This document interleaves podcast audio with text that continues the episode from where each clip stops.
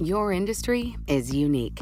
It faces its own challenges and risks that set it apart. That means choosing just any insurance company just won't cut it. At The Hartford, we take pride in knowing the ins and outs of your industry and help provide solutions that suit how you do business. From liability and property insurance to workers' comp and more. At The Hartford, we don't just talk about specialization, we live it. Learn how The Hartford can help your business at thehartford.com. Collaborate for a greener future at the Bloomberg Green Festival, a groundbreaking celebration of the thinkers, doers, and innovators leading the way. From design and culture to technology, science, and entertainment. Hear from inspirational speakers and immerse yourself in climate solutions. July 10th through 13th in Seattle. Title sponsor Amazon. Official airline Alaska Airlines. Get 20% off using promo code Radio20 at BloombergLive.com slash Green Festival. On this episode of Parts Per Billion, does anyone want to buy a power plant? No, really, anyone. Please, anyone? Please?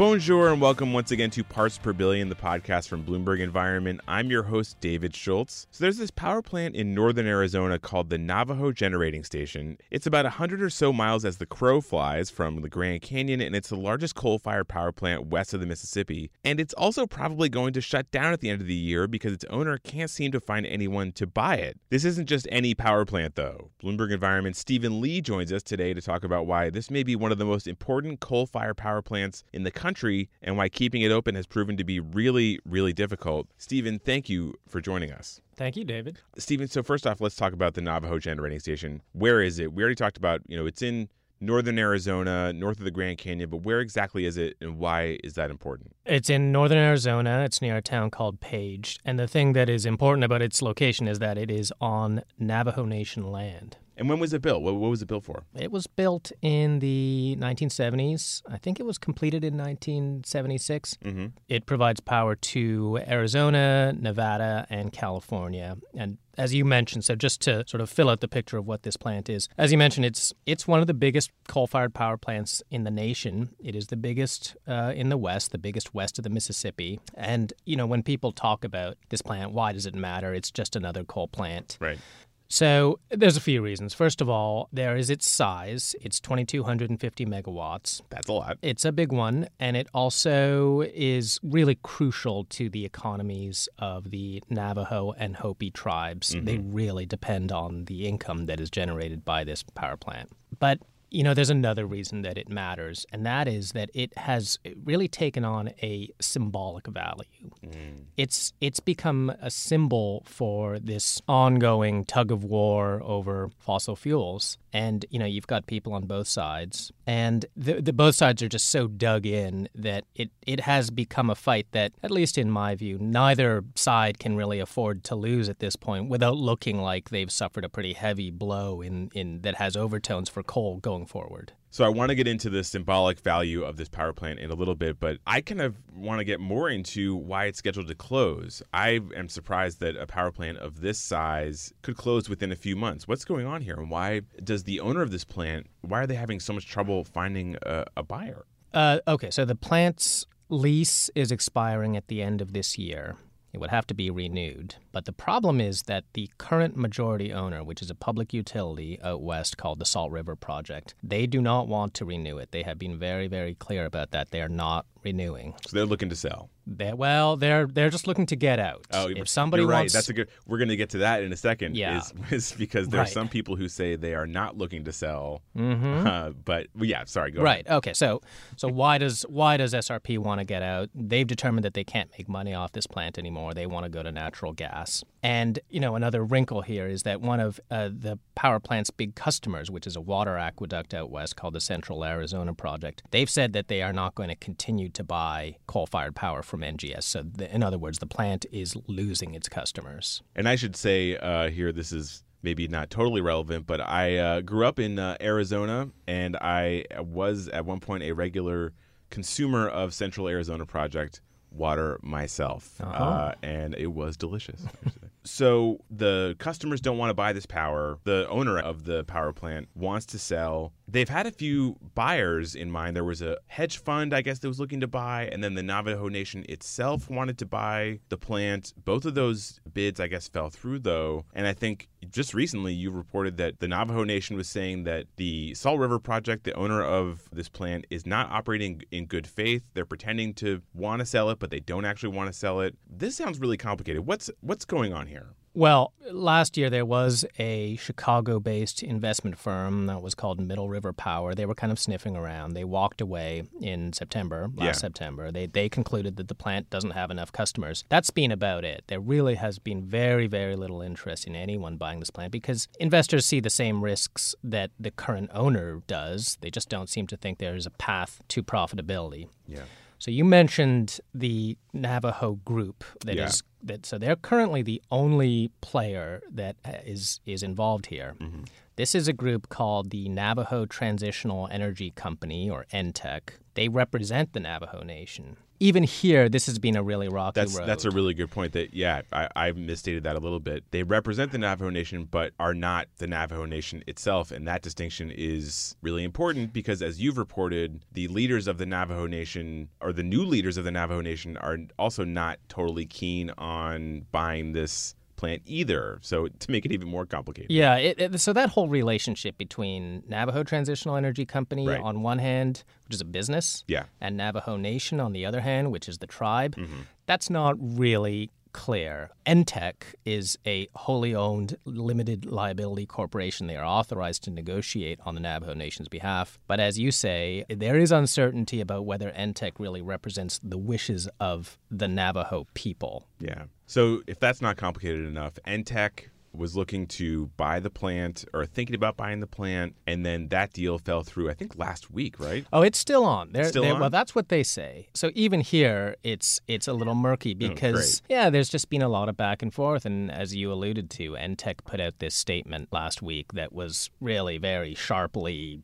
you know, critical of the plant's current owners. That's not the kind of thing that you would expect to happen in a negotiation if you have two sides. I mean, you don't usually publicly criticize your bargaining partner. Saying you're you're negotiating in bad faith. Yeah, that was kind of a strangely worded uh, statement that they put out. But that said, NTEC also tells us that they still want this deal to go forward. So who knows? Who knows? But let's get into the politics here. We, we talked about the business end. Let's talk about the politics. And we should also mention that we're talking about this power station, this, this big coal fired power plant, the Navajo generating station. But there's also an addition to that, which is that it has its own coal mine. There is a whole mine that just exists to feed this power plant that is owned by Peabody Energy, which is a big coal conglomerate. If the plant closes, would the mine, I guess, presumably also close? In all likelihood, yeah. It's the Kayenta mine. It's owned by Peabody. And it's a mine that is, you know, was built uh, and serves only Navajo Generating Station. There is no. It's got one customer. Yeah, and they don't have a rail line to connect to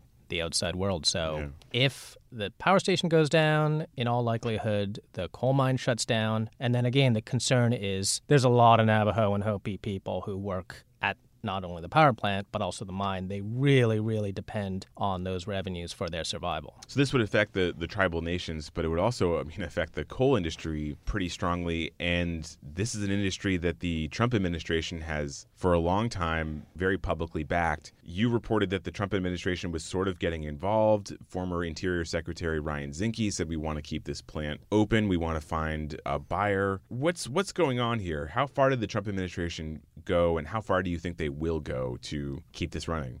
I- don't know that there's any evidence that the administration has really put its thumb on the scale. I, I just don't know that. I mean, you, you mentioned Zinke made those comments. Beyond that, I, I, I'm just not aware of anything directly that the administration has done here. So it sounds like the administration has said it wants to keep this plant open, but it hasn't taken any concrete actions as of yet to do that before the planned closure at the end of this year. That's my understanding. I mean, I just don't know if there's anything that has gone on beyond kind of talking, trying to help find a buyer. I mean, you know, as as you mentioned, this administration has tried everything that it can, every which way to prop up coal. So in that sense, it has it has really tried to help not just NGS but all kinds of coal plants. You know, they they scrapped the clean clean power plan. They proposed to use a national security rationale to keep unprofitable plants up and running. So they have tried a lot. At this point, I just don't know if there is, you know, what else they could do to help NGS in particular, short of buying it themselves. Yeah, which would that would be unprecedented. Yeah, that there's no, there's they've they've shown no interest in in doing that, and we have to presume that it's because they see the same problem that everyone else sees. The writing's on the wall. Mm-hmm.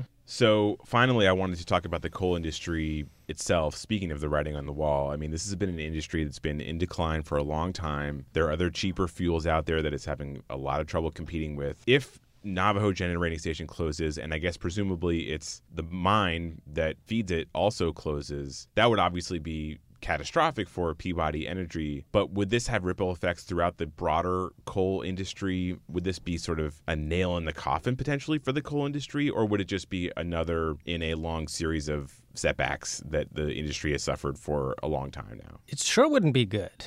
Okay, so even coal's sharpest critics acknowledge that coal fired power is going to be with us for many decades. It's going to be part of the energy mix for a long time in some way. Yeah.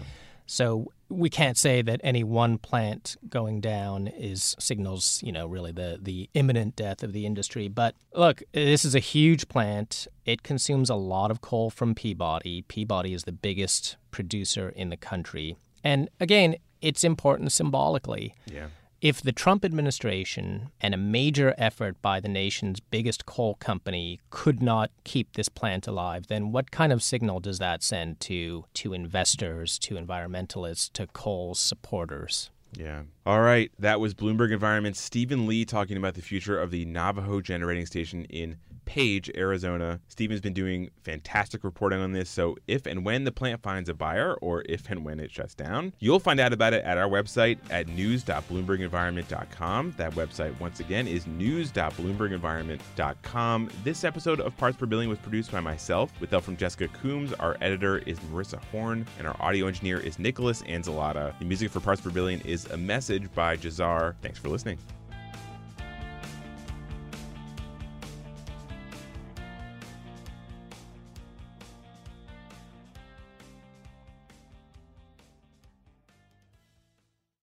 Your industry is unique. It faces its own challenges and risks that set it apart.